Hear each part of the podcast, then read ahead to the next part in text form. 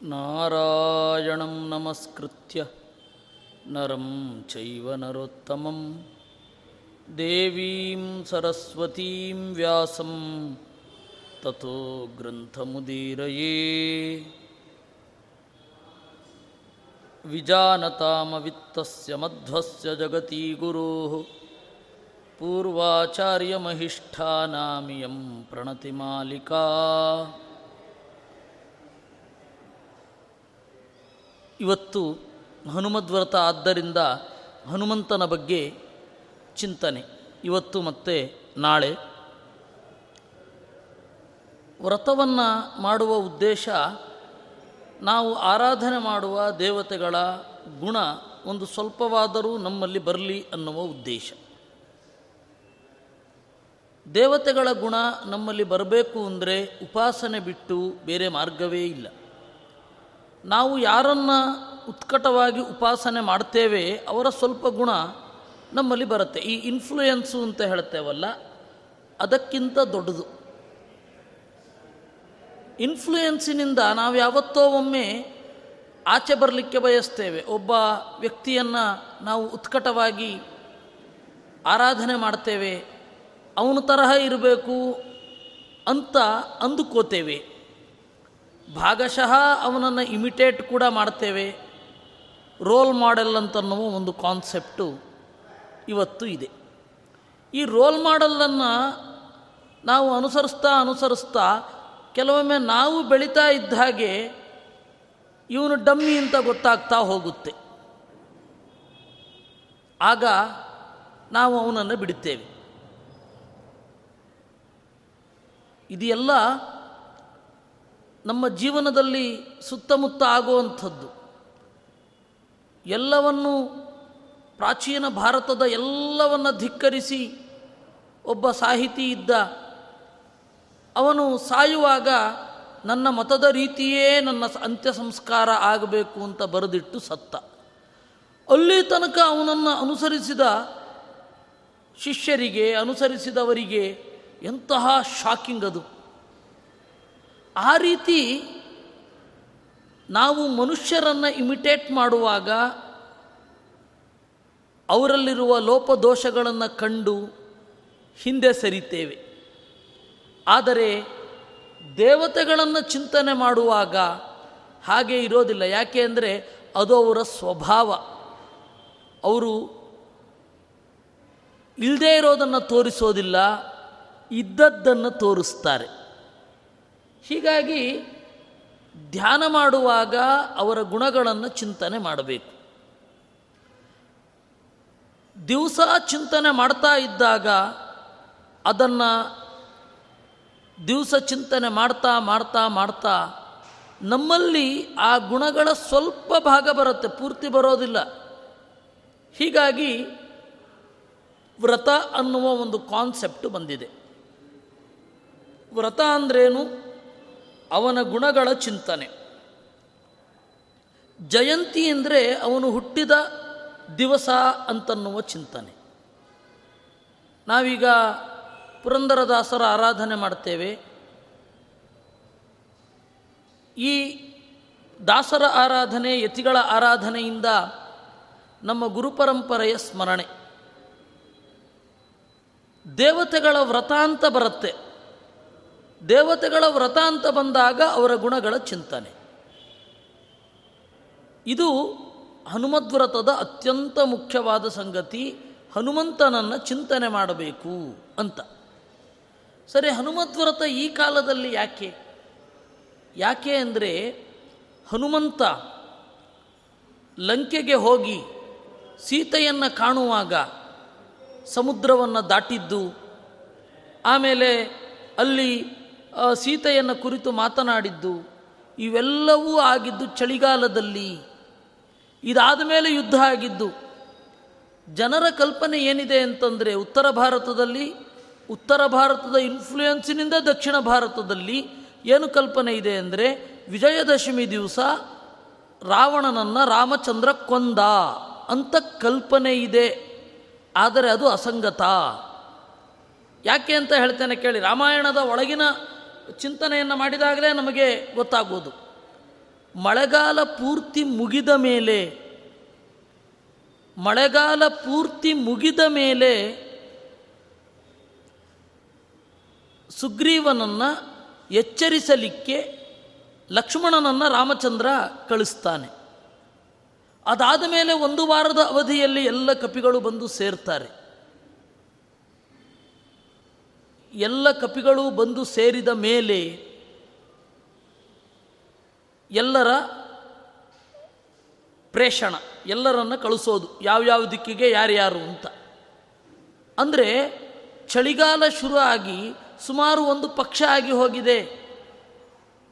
ಒಂದು ಪಕ್ಷದಲ್ಲಿ ಹನುಮಂತನನ್ನು ಕಳಿಸಿದ್ದಾನೆ. ಅದಾದ ಮೇಲೆ ಒಂದು ತಿಂಗಳು ಟೈಮ್ ಕೊಟ್ಟಿದ್ದಿದ್ದು. ಆ ಒಂದು ತಿಂಗಳು ಕಳೆದ ಮೇಲೆ ಒಂದೇ ದಿವಸದಲ್ಲಿ ಸುಂದರಕಾಂಡ ಆಗಿದ್ದು, ಸುಂದರಕಾಂಡದ ಕಥೆ ಒಂದು ದಿವಸದ ಕಥೆ ಮಹಾಭಾರತದ ಸಾರ ವಿರಾಟ ಪರ್ವ ಒಂದು ವರ್ಷದ ಕಥೆ ರಾಮಾಯಣದ ಸಾರ ಸುಂದರಕಾಂಡ ಒಂದು ದಿನದ ಕಥೆ ಹೀಗಾಗಿ ಚಳಿಗಾಲ ಆರಂಭ ಆಗಿ ತಿಂಗಳಾದ ಮೇಲೆ ಹನುಮಂತನ ಈ ಕೆಲಸಗಳೆಲ್ಲ ನಡೆದಿದ್ದು. ಅಲ್ಲಿಗೆ ಹಾರಿದ್ದು ಲಂಕೆಗೆ ಸಮುದ್ರವನ್ನು ದಾಟುವಾಗ ಸುರಸೆಯನ್ನು ಸಂತೃಪ್ತಿಗೊಳಿಸಿದ್ದು, ಸಿಂಹಿಕೆಯನ್ನು ಕೊಂದದ್ದು, ಆಮೇಲೆ ಮೈನಾಕನನ್ನು ಆಲಿಂಗಿಸಿದ್ದು, ದೇವತೆಗಳನ್ನು ಸಂತೋಷಗೊಳಿಸಿ ಅಲ್ಲಿ ಇಳಿದು ವೈಯಕ್ತಿಕವಾಗಿ ಪ್ರತಿಯೊಬ್ಬ ರಾಕ್ಷಸರ ಮನೆಯನ್ನು ಅಟೆಂಡ್ ಮಾಡಿ ಯಾರು ಯಾರು ಏನು ಏನು ಎಂದು ತಿಳಿದದ್ದು. ಅದಾದ ಮೇಲೆ ಅವನ ಬ್ರಹ್ಮಚರ್ಯ ಯಾವುದೇ ಪರಿಸ್ಥಿತಿಯಲ್ಲಿ ಇರುವ ಹೆಣ್ಣು ಮಕ್ಕಳನ್ನು ನೋಡಿದಾಗಲೂ ಕೂಡ ಅವನ ಮನಸ್ಸಿನಲ್ಲಿ ಒಂದು ಚೂರು ಕಾಮವಿಕಾರ ಆಗಲಿಲ್ಲ. ಅಲ್ಲಿಂದ ನೋಡಿ ಬಂದ. ಸೀತೆಯನ್ನು ಕುರಿತು ಮಾತನಾಡಿಸಿದ. ಸೀತೆ ಒಂದು ಬಾರಿ ಮೋಸ ಹೋಗಿ ಯಾರನ್ನು ಕಂಡರೂ ಹೆದರ್ತಾ ಇದ್ಲು. ಒಂದು ಬಾರಿ ಮೋಸ ಹೋಗಿಬಿಟ್ರೆ ಒಬ್ಬ ಇನ್ನೊಬ್ಬ ಒಳ್ಳೆಯವನಿದ್ದರೂ ಅವನನ್ನು ಕುರಿತು ಹೆದರುತ್ತಾರೆ. ಅವನನ್ನು ಅನುಮಾನದಿಂದ ನೋಡ್ತಾರೆ. ಮೋಸಗಾರರಿಂದ ಆಗುವ ಪ್ರಾಬ್ಲಮ್ ಏನು ಅಂದರೆ ಇನ್ನೊಬ್ಬ ಒಳ್ಳೆಯವನ ಮೇಲೆ ಡೌಟ್ ಬರುತ್ತೆ. ನಾವು ಅದನ್ನು ಎಲ್ಲ ರಂಗದಲ್ಲಿ ನೋಡ್ತೇವೆ. ಒಬ್ಬ ಮೋಸ ಮಾಡಿದ ಅಂತ ಇಟ್ಟುಕೊಳ್ಳಿ ಹತ್ತು ಜನರನ್ನು ಕುರಿತು ಅದೇ ರೀತಿ ಅನುಮಾನಗಳು ಶುರು ಆಗುತ್ತೆ ಇವರು ಏನು ಅಂತ. ಅದರಿಂದಾಗಿ ಮೋಸಗಾರರ ಸಮಸ್ಯೆ. ಬೇರೆಯವರಿಗೆ ತೊಂದರೆ ಮಾಡೋದು. ಅದು ಇಬ್ಬರಿಗೆ ತೊಂದರೆ ಮಾಡ್ತಾರೆ. ಒಂದು ಮೋಸ ಮಾಡಿದವರಿಗೆ ಇನ್ನೊಂದು ಒಳ್ಳೆಯವರನ್ನು ಕೂಡ ಅನುಮಾನದ ದೃಷ್ಟಿಯಿಂದ ನೋಡುತ್ತಾರೆ. ಅವಳು ಹೆದರಿದಳು. ಹೆದರಿದ ಹೆಣ್ಣನ್ನು ಯಾವ ರೀತಿ ಮಾತನಾಡಿ ಒಲಿಸಿದ ಅನ್ನೋದು ದೊಡ್ಡ ಸಂಗತಿ. ಅದಾದ ಮೇಲೆ ರಾವಣನ ವನಭಂಗ ಆಮೇಲೆ ದೂತನಾಗಿದ್ದು, ಬಾಲಕ್ಕೆ ಬೆಂಕಿ ಹಚ್ಚಿದಾಗಲೂ ಕೂಡ ಸಂಯಮವನ್ನು ಕಳೆದುಕೊಳ್ಳದೆ ಲಂಕೆಯ ಎಲ್ಲ ಬಾಗಿಲುಗಳನ್ನು, ಎಲ್ಲ ಕೋಟೆ ಕೊತ್ತಲಗಳ ಎಲ್ಲ ಪರಿಸರವನ್ನು ಗಮನಿಸಿದ್ದು ಈ ಎಲ್ಲ ಮಹತ್ಕಾರ್ಯಗಳು ನಡೆದದ್ದು ಆಗ. ಒಂದೇ ದಿವಸದಲ್ಲಿ. ಇವತ್ತು ಹೋಗಿದ್ದಾನೆ, ನಾಳೆ ಬಂದಾಯಿತು. ನಾಳೆ ಅಷ್ಟೊತ್ತಿಗೆ ಬಂದಾಯಿತು. ಈ ಒಂದು ದಿವಸದ ಕಥೆ. ಆದ್ದರಿಂದ ಚಳಿಗಾಲದಲ್ಲಿ ಹನುಮದ್ವ್ರತ ಆಚರಣೆ, ಹನುಮಂತನ ಎಲ್ಲ ಗುಣಗಳ ಚಿಂತನೆ. ವಸ್ತುತಃ ಪ್ರತಿ ದಿವಸ ಮಾಡಬೇಕು. ಆದರೂ ಸೋಷಿಯಲ್ ಗ್ಯಾದರಿಂಗ್ ಅಂತ ಒಂದಿರುತ್ತಲ್ಲ. ಈ ಹಬ್ಬಗಳ ಉದ್ದೇಶ ಏನು ಅಂದರೆ ಸೋಷಿಯಲ್ ಗ್ಯಾದರಿಂಗ್ ಈ ಹಬ್ಬ ಅನ್ನೋದು ವಿಪರೀತ ಖರ್ಚು ಮಾಡಿ ಮಾಡುವಂಥದ್ದಲ್ಲ. ಇದ್ದರೆ ಸಂತೋಷ. ಮಾಡಿ. ಆದರೆ ಇಲ್ಲದಿದ್ದರೆ ಮಾಡಲೇಬೇಕು ಅಂತ ಇಟ್ಕೊಳ್ಬೇಡಿ. ಈ ಒಂದು ಸಾಂತ್ವನವನ್ನು ಹೇಳೋದು ವಿಜಯದಾಸರು. ಹಬ್ಬಗಳಿವೆ ಕೇಳು, ಉರ್ಬಿಯೊಳಗೆ ವೈದರ್ಭಿರಮಣ ಕರುಣಾಬ್ದಿಯೊಳಿದ ಬಳಿಕ ಅಂತ. ಎಲ್ಲರೂ ಸೇರಿ ಕೂಡುಂಬುದೇ ಹಬ್ಬ ಅಂತಾರವರು. ಅಂದರೆ ಹಬ್ಬಕ್ಕೆ ಅಂತ ಅಯ್ಯೋ ಖರ್ಚು ಮಾಡಬೇಕು ಅಂತ ವೇದನೆ ಇದ್ದರೆ ಮಾಡಬೇಡಿ. ಮನೆಯಲ್ಲಿ ಪರಿಸ್ಥಿತಿ ಚೆನ್ನಾಗಿಲ್ಲದೆ ಹೋದರೆ ಹಬ್ಬ ಮಾಡುವ ಅಗತ್ಯ ಇಲ್ಲ. ನೀವು ಹಬ್ಬ ಮಾಡದೆ ಹೋದರೆ ದೇವರೇರು ಕುಳಿತುಕೊಂಡು ಅಳೋಲ್ಲ. ಆದರೆ ಅವಕಾಶ ಇದ್ದಾಗ ಹತ್ತು ಜನರನ್ನು ಸೇರಿಸಿಕೊಳ್ಳಿ, ಒಟ್ಟಿಗೆ ದೇವರ ಸ್ಮರಣೆ ಮಾಡಿ, ಸವಿಯಾದ ಊಟವನ್ನು ಮಾಡಿ, ಊಟ ಆದಮೇಲೆ ಚಂದದ ಹರಟೆಯನ್ನು ಹೊಡಿರಿ, ದೇವರ ಹೆಸರಿನಲ್ಲಿ ಮತ್ತೆ ಬೀಳ್ಕೊಡ್ರಿ ಅಷ್ಟೇ. ಹಬ್ಬ ಅನ್ನೋದಿರೋದೇ ಅಷ್ಟು. ಹಬ್ಬ ಅನ್ನೋದು ಸೋಷಿಯಲ್ ಗ್ಯಾದರಿಂಗ್ ಅಧ್ಯಾತ್ಮದ ಸಾಧನೆಗೇನೂ ಅಲ್ಲ, ಈ ಸ್ಫುಟವಾದ ಅರಿವು ಬೇಕು. ಗಣಪತಿ ಹಬ್ಬ, ಗೌರಿ ಹಬ್ಬ, ಅದು ಇದ್ದರೆ ಒಳ್ಳೆಯದು ಸೋಷಿಯಲ್ ಗ್ಯಾದರಿಂಗ್ ಆದರೆ ಒಳ್ಳೆಯದು ಇಲ್ಲದೆ ಹೋದರೆ ಟೆನ್ಷನ್ ಮಾಡ್ಕೊಳ್ಬೇಡಿ. ನೀವು ಗಣ, ಗಣಪನ ಹಬ್ಬ ಮಾಡಲಿಲ್ಲ ಅಂತ ಗಣಪ ಸಿಟ್ಟು ಮಾಡ್ಕೊಳ್ಳೋದಿಲ್ಲ. ಗೌರಿಯ ಹಬ್ಬ ಮಾಡ್ಕೊಳ್ಳಿಲ್ಲ ಅಂತ ತಾಯಿ ಪಾರ್ವತಿ ಸಿಟ್ಟು ಮಾಡ್ಕೊಳ್ಳೋಲ್ಲ ನಿಮ್ಮ ಮೇಲೆ. ನೀವು ಗುಣಾನುಸಂಧಾನ ಮಾಡೋದಷ್ಟೇ ಮುಖ್ಯ. ದೇವರ ಗುಣಗಳನ್ನು ಅನುಸಂಧಾನ ಮಾಡಿರಿ ಅಷ್ಟೇ. ನೀವು ಸಾರವನ್ನು ಗಮನಿಸಬೇಕು. ಸಾರವನ್ನು ಗಮನಿಸಿ, ಆಮೇಲೆ ನಿಮಗೆ ಅನುಕೂಲ ಇದ್ದಾಗ ಮಾಡಿ. ಇದೇ ಶಾಸ್ತ್ರಗಳ ಒಳನುಡಿಯ ಸಂದೇಶ. ನಾವೇನು ಅಂದ್ಕೊಂಡಿದ್ದೇವೆ ಅಯ್ಯೋ, ಹಬ್ಬ ಆಗ್ತಾ ಇದೆ, ಈಗ ಖರ್ಚು ಮಾಡಲೇಬೇಕು, ಹೊಸ ಬಟ್ಟೆ ತಗೊಳ್ಳೇಬೇಕು, ಈ ಥರದ್ದೇನೂ ಇಲ್ಲ.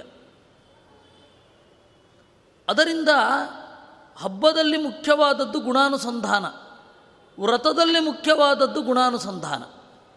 ಹನುಮಂತನ ಗುಣಗಳನ್ನು ಅನುಸಂಧಾನ ಮಾಡಿದ್ರೆ ಅದೇ ಹನುಮದ್ವ್ರತ. ನಿಮಗಾದರೆ ಭೌತಿಕವಾದ ಮೂರ್ತಿಯನ್ನು ಇಟ್ಟುಕೊಂಡು ಹಿಂದಿನವರು ಮಾಡಿದ ಸ್ತೋತ್ರಗಳಿಂದ ಅವನಿಗೊಂದು ಪೂಜೆ, ಅವನಿಗೊಂದು ಅರ್ಚನೆ ಸಾಕು ಅಷ್ಟೇ. ಅನುಕೂಲ ಇದ್ದವರಿಗೆ ಎಷ್ಟೂ ಮಾಡಬಹುದು. ಅನುಕೂಲ ಇಲ್ಲದವರು ಗುಣಾನುಸಂಧಾನದಿಂದ ಚಿಂತನೆ ಮಾಡಬಹುದು. ಅದರಿಂದಾಗಿ ಹಬ್ಬ ಆಗಲಿ, ವ್ರತ ಆಗಲಿ, ಅದೆಲ್ಲ ನಮ್ಮ ಅನುಕೂಲತೆಗೆ ತಕ್ಕ ಹಾಗೆ, ಪರಿಸರಕ್ಕೆ ತಕ್ಕ ಹಾಗೆ. ನಾವು ಮಾಡಬೇಕೇ ಇರುವ ವ್ರತ ಎರಡೇ, ಏಕಾದಶಿ ಮತ್ತು ಕೃಷ್ಣಾಷ್ಟಮಿ, ಮಸ್ಟ್ ಅಂಡ್ ಶುಡ್. ಅದು ಎರಡೂ ಖರ್ಚಿನದ್ದಲ್ಲ. ಏಕಾದಶಿ, ಉಪವಾಸ ಅವತ್ತು ಏನು ಮಾಡದೇ ಇರೋದು ಹೀಗಾಗಿ ಇವೆರಡೂ ವ್ರತಗಳು ಮಾಡಲೇಬೇಕಾದದ್ದು.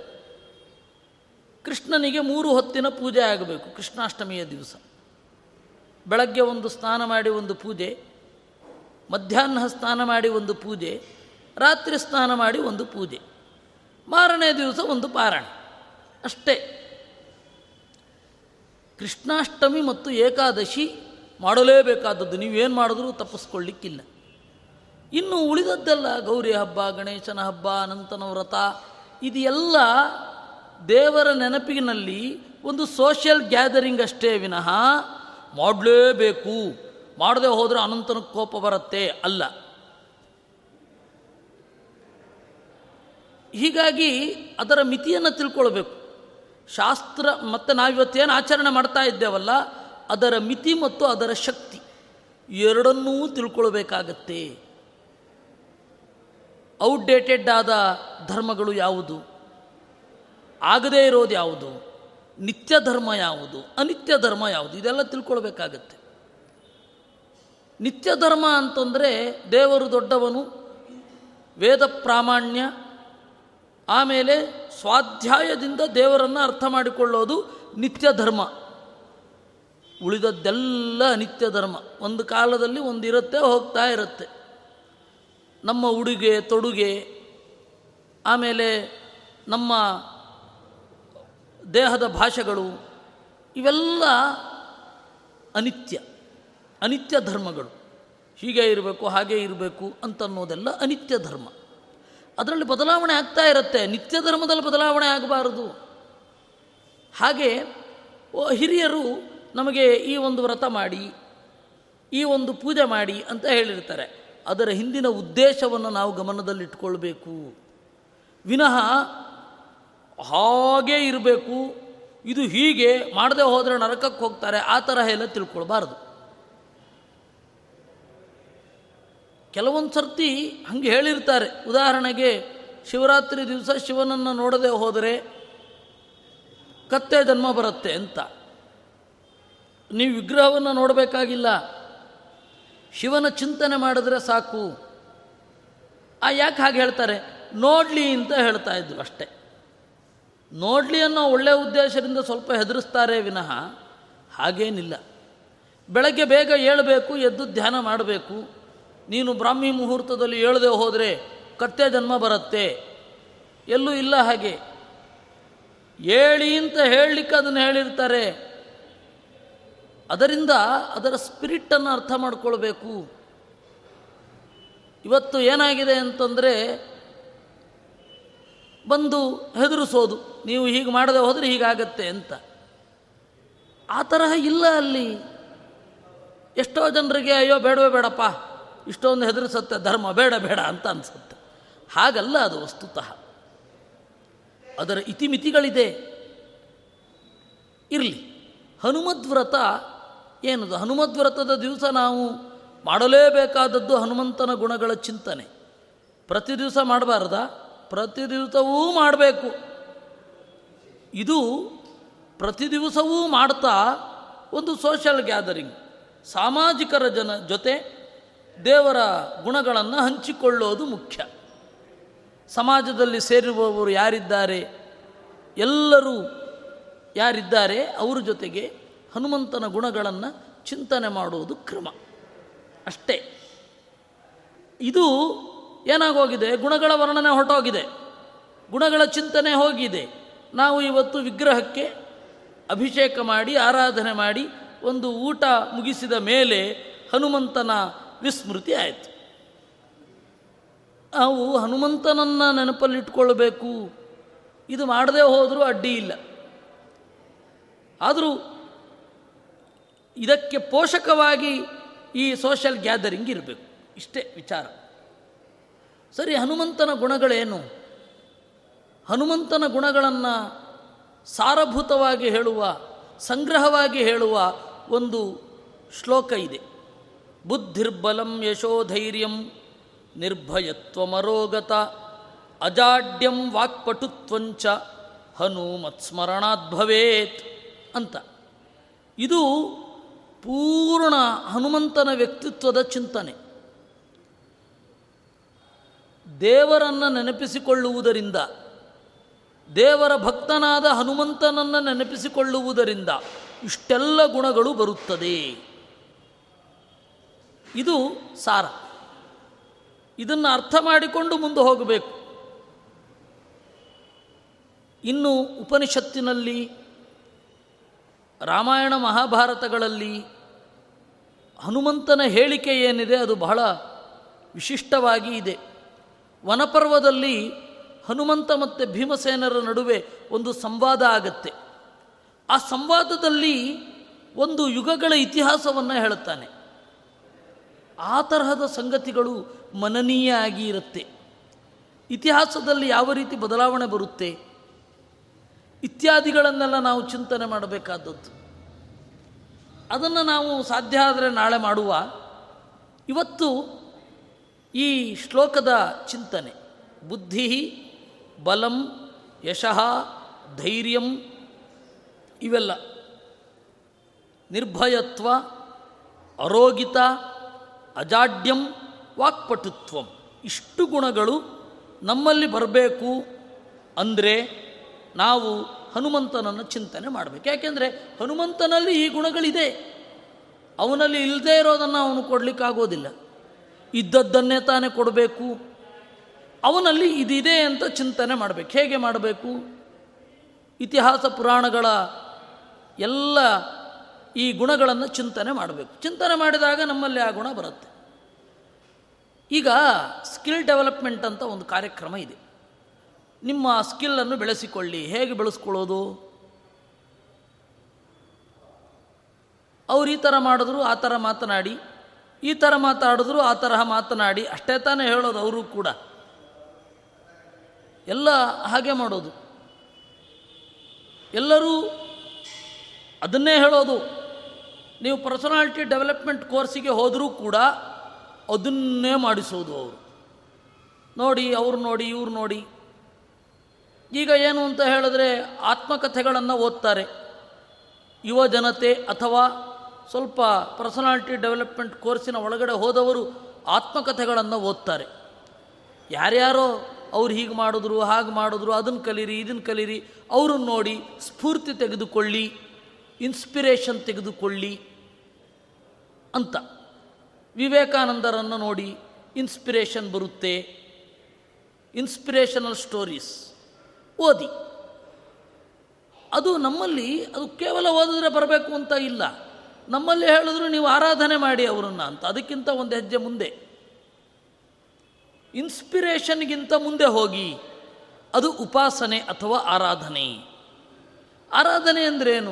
ಹನುಮಂತನಿಗೆ ನಮಸ್ಕಾರ ಮಾಡೋದು. ನಿನ್ನಲ್ಲಿ ಈ ಗುಣ ಇದೆ ಅಂತ. ನಮ್ಮಲ್ಲಿ ಆ ಗುಣ ಬರುತ್ತೆ ಅಷ್ಟೇ. ಸರಿ, ಅವನಲ್ಲಿ ಆ ಗುಣ ಇದೆ ಅಂತ ನಾವು ಪ್ರತಿ ದಿವಸ ಚಿಂತನೆ ಮಾಡ್ತಾ ಇದ್ದರೆ ಅವನ ಕಥೆಗಳನ್ನು ಕೇಳಿ ಚಿಂತನೆ ಮಾಡ್ತಾ ಇದ್ದರೆ ನಮ್ಮ ಜೀವನದಲ್ಲಿ ಎದುರಾಗುವ ಸಂಗತಿಗಳನ್ನು ನಾವು ಬೇರೆ ರೀತಿ ಡೀಲ್ ಮಾಡ್ತೇವೆ. ನಾನು ಪುರಾಣದ ಕಥೆಯೊಂದನ್ನೇ ಹೇಳ್ತೇನೆ. ನೋಡಿ, ದ್ರೌಪದಿ ಕಾಡಿನಲ್ಲಿದ್ದಾಗ ಅವಳು ನಳದಮಯಂತಿಯ ಕಥೆಯನ್ನು ಕೇಳಿದ್ಲು.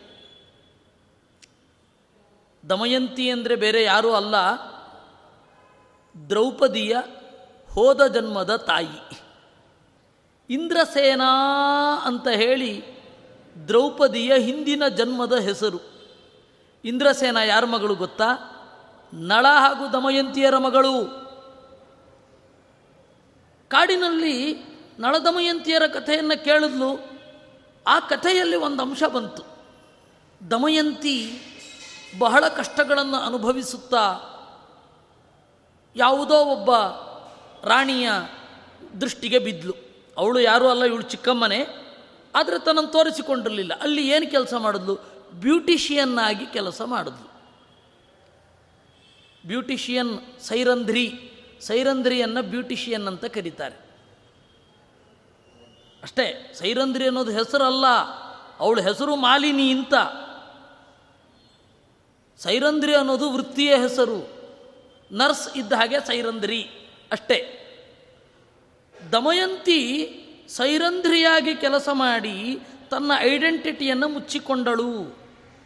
ಅದನ್ನು ಕೇಳಿದ್ಲು. ಇವಳು ಅದನ್ನೇ ಮಾಡಿದ್ಲು. ಅದರಿಂದಾಗಿ ಹಿರಿಯರ ಕಥೆ ಅಂತನ್ನೋದು ನಮ್ಮ ಜೀವನದಲ್ಲಿ ಅತ್ಯಂತ ಕಠಿಣ ಪರಿಸ್ಥಿತಿಗಳಲ್ಲಿ ಹೇಗೆ ಬಾಳಬೇಕು ಅಂತನ್ನೋದನ್ನು ಮಾರ್ಗದರ್ಶನ ಮಾಡುತ್ತೆ. ಅದರಿಂದಾಗಿ ಕಥೆಯನ್ನು ಕೇಳ್ತಾ ಇರಬೇಕು, ಹಿಂದಿನವರ ಕಥೆಯನ್ನು. ನಮಗೆ ಅದು ಮಾರ್ಗದರ್ಶನ ಮಾಡುತ್ತೆ. ಅದು ಸಕಾರಾತ್ಮಕವಾಗಿರಬೇಕು ನೆಗೆಟಿವ್ ಆಗಿರಬಾರದು. ಕಥೆಯನ್ನು ಕೇಳ್ತೇವೆ, ಅದನ್ನು ಕೇಳಿ ನಾವು ನೆಗೆಟಿವ್ ಆಗಿಬಾರದು. ಅದು ಪಾಸಿಟಿವ್ ಆದ ಇನ್ಫ್ಲೂಯೆನ್ಸನ್ನು ನಮಗೆ ಕೊಡಬೇಕು.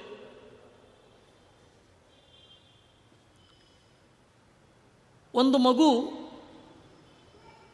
ಬಹಳ ಹತ್ತು ವರ್ಷದ ಮಗು.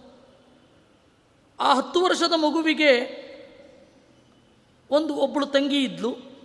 ಅದಕ್ಕೆ ಎರಡು ವರ್ಷ, ಅಂದರೆ ಎಂಟು ವರ್ಷದ ಅಂತರ ಇಬ್ಬರಿಗೂ. ಮಗುವಿಗೆ ಅನ್ನಿಸಿತು, ಛೆ, ನಾನು ಮೊದಲನೇ ಮಗಳಾಗಿದ್ದಾಗ ಎಷ್ಟು ಪ್ರೀತಿಯನ್ನು ಪಡ್ಕೊಳ್ತಾ ಇದ್ದೆ, ಅಷ್ಟು ಪ್ರೀತಿಯನ್ನು ಈಗ ಪಡ್ಕೊಳ್ತಾ ಇಲ್ಲ, ನನ್ನ ತಂಗಿ ಪಡ್ಕೊಳ್ತಾ ಇದ್ದಾಳೆ ಅಂತ. ಅದನ್ನು ಕಂಡ್ರಾಗ್ತಾ ಇರಲಿಲ್ಲ ಆ ಮಗುವಿಗೆ, ದೊಡ್ಡ ಮಗುವಿಗೆ, ಚಿಕ್ಕ ಮಗುವನ್ನು ಕಂಡ್ರಾಗ್ತಾ ಇರಲಿಲ್ಲ. ಯಾಕೆಂದರೆ ನನ್ನ ಪ್ರೀತಿಯನ್ನು ಕಸಿದಿದ್ದಾಳೆ ಇವಳು ಅಂತ. ಅಲ್ಲಿಗೆ ಒಬ್ಬ ನನಗೆ ಪರಿಚಿತನಾದ ಒಬ್ಬ ಹುಡುಗ ಹೋದ. ಅವಳಿಗೆ ಕಥೆ ಹೇಳು ಅಂತ ಅವನಿಗೆ ಗಂಟು ಬಿದ್ದಲು ಅವನು ಹೇಳಿದ, ನೋಡು, ಒಂದು ಗೋವು ಸುರಭಿ ಮೇಲ್ಗಡೆಯಿಂದ ನಿಂತುಕೊಂಡು ನೋಡ್ತಾ ಇದ್ಲು. ಅಲ್ಲಿ ಕೆಳಗಡೆ ಎರಡು ಎತ್ತುಗಳು ಕಷ್ಟಪಡ್ತಾ ಇದ್ವು. ಗಟ್ಟಿಯಾದ ನೆಲ ರೈತ ಎರಡು ಬಾರಿಸ್ತಾ ಇದ್ದಾನೆ. ಅದನ್ನು ನೋಡಿ ಕಣ್ಣೀರು ಸುರಿಸ್ತಾ ಇದ್ಲು ಸುರಭಿ ಮಾತೆ. ಅದು ಇಂದ್ರನಿಗೆ ಗೊತ್ತಾಯಿತು. ಇಂದ್ರ ಬಂದು ಕೇಳಿದ, ಅಮ್ಮ, ಯಾಕೆ ನೀನು ಕಣ್ಣೀರು ಸುರಿಸ್ತಾ ಇದ್ದಿ? ಸುರಭಿ ಹೇಳಿದಳು ನೋಡುವ ನನ್ನ ಇಬ್ಬರು ಮಕ್ಕಳನ್ನು ಕಷ್ಟಪಡ್ತಾ ಇದ್ದಾರೆ. ಅದಕ್ಕೆ ಅವನು ಹೇಳಿದ, ಸಾವಿರ ಜನ ಸುಖವಾಗಿರುವ ಮಕ್ಕಳಿದ್ದಾರೆ. ಇಬ್ಬರು ನೆನಪಿಸ್ಕೊಂಡು ಕಷ್ಟಪಡ್ತಾ ಇದ್ದೀಯ ನೀನು? ಅಂದ. ಅದಕ್ಕೆ ಅವಳು ಹೇಳಿದ್ಲು, ಸುಖವಾಗಿ ಸೆಲ್ಫ್ ಡಿಪೆಂಡೆಂಟ್ ಆಗಿರುವ ಮಕ್ಕಳನ್ನು ತಾಯಿ ಗಮನಿಸ್ಕೊಳ್ಳೋದಿಲ್ಲ. ಅವನ ಪಾಡಿಗೆ ಅವನು ಬದುಕಿದ್ದಾನೆ ಅಂತ ಅವನು ಸುಖವಾಗಿದ್ದರೆ ಸುಮ್ಮನಾಗಿ ಬಿಡ್ತಾಳೆ. ಅದೇ ಇನ್ನೊಬ್ಬ ಮಗ ಕಷ್ಟದಲ್ಲಿ ಇದ್ದರೆ ಕಣ್ಣೀರು ಸುರಿಸ್ತಾಳೆ. ಇದು ಮಾತೃ ಹೃದಯ ಅಂತ ಹೇಳಿದ್ಲು ಅವಳು. ಆಗ ಇಂದ್ರನಿಗೆ ಸಂತೋಷ ಆಗಿ ಮಳೆ ಸುರಿಸಿ ಆ ಎರಡು ಎತ್ತುಗಳ ಕಷ್ಟವನ್ನು ಪರಿಹಾರ ಮಾಡಿದ. ಈ ಕಥೆಯನ್ನು ಕೇಳಿದ ಕೂಡಲೇ ಆ ಮಗುವಿಗೆ, ದೊಡ್ಡ ಮಗುವಿಗೆ ಅನ್ನಿಸ್ತು, ಕರೆಕ್ಟು. ನಾನು ನನ್ನ ಕೆಲಸ ಮಾಡಿಕೊಳ್ಳಬಲ್ಲೆ. ಆ ಚಿಕ್ಕ ಮಗುವಿಗೆ ಆಗೋಲ್ಲ. ಅದಕ್ಕೆ ಅಮ್ಮ ಹೆಚ್ಚು ಅದರ ಕಾಳಜಿ ಮಾಡ್ತಾಳೆ ಅಂತ ಆ ಮಗುವಿಗೆ ಅನ್ನಿಸಿತು. ಅದರಿಂದಾಗಿ ನಾವು ಕಥೆಯನ್ನು ಕೇಳುವಾಗ ಸಕಾರಾತ್ಮಕ ಪರಿಣಾಮ ಬೀರುವಂತೆ ಆಗಬೇಕು. ಯಾವುದ್ಯಾವುದೋ ಕಥೆಯನ್ನು ಕೇಳಿ ನಾವು ಹಾಗೆ ಉಲ್ಟಾದರೆ ಗತಿ ಏನು? ಈಗಿನ ಸಿನೆಮಾಗಳ ತರಹ.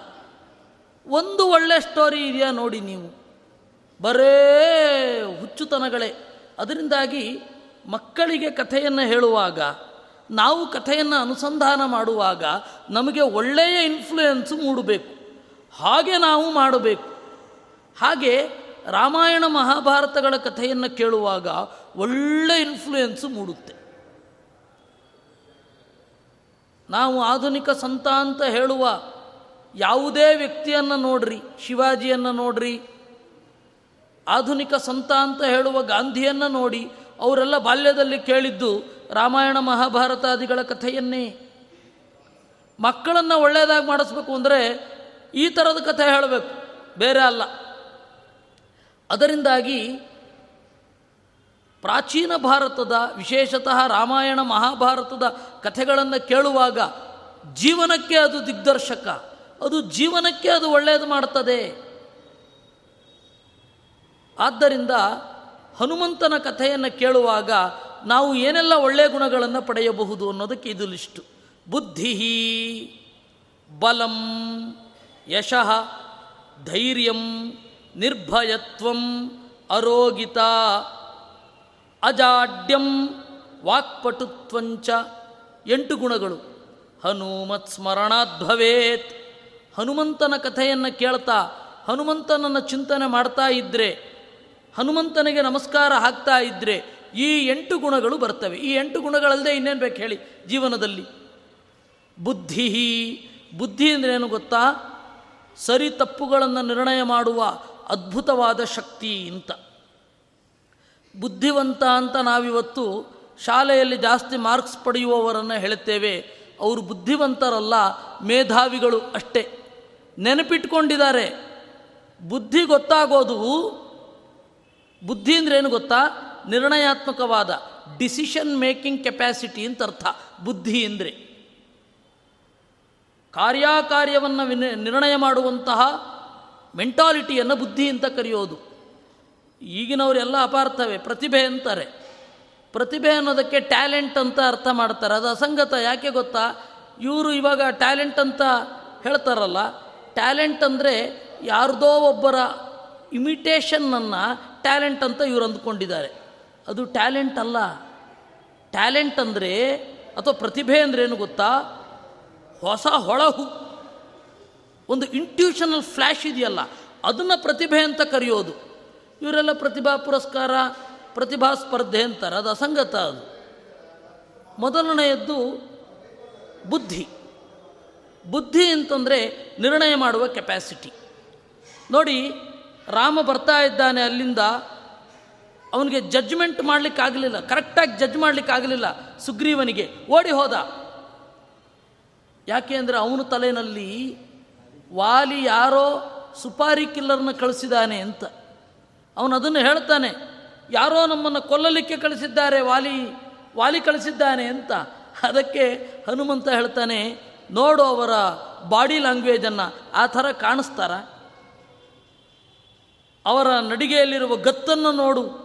ಯಾರೋ ಒಬ್ಬ ಅವರ ಕೆಲಸಕ್ಕೆ ಅವರನ್ನು ಬಳಸ್ಕೋತಾನೆ ಅಂತ ಅನ್ಸುತ್ತಾ ನಿನಗೆ? ಅದರಿಂದ ನನಗೆ ಗೊತ್ತು ನಮ್ಮನ್ನು ಉದ್ಧರಿಸಲಿಕ್ಕೆ ಬಂದ ಸ್ವಾಮಿ ಅವನು ಅಂತ ಗುರುತಿಸ್ತಾನೆ.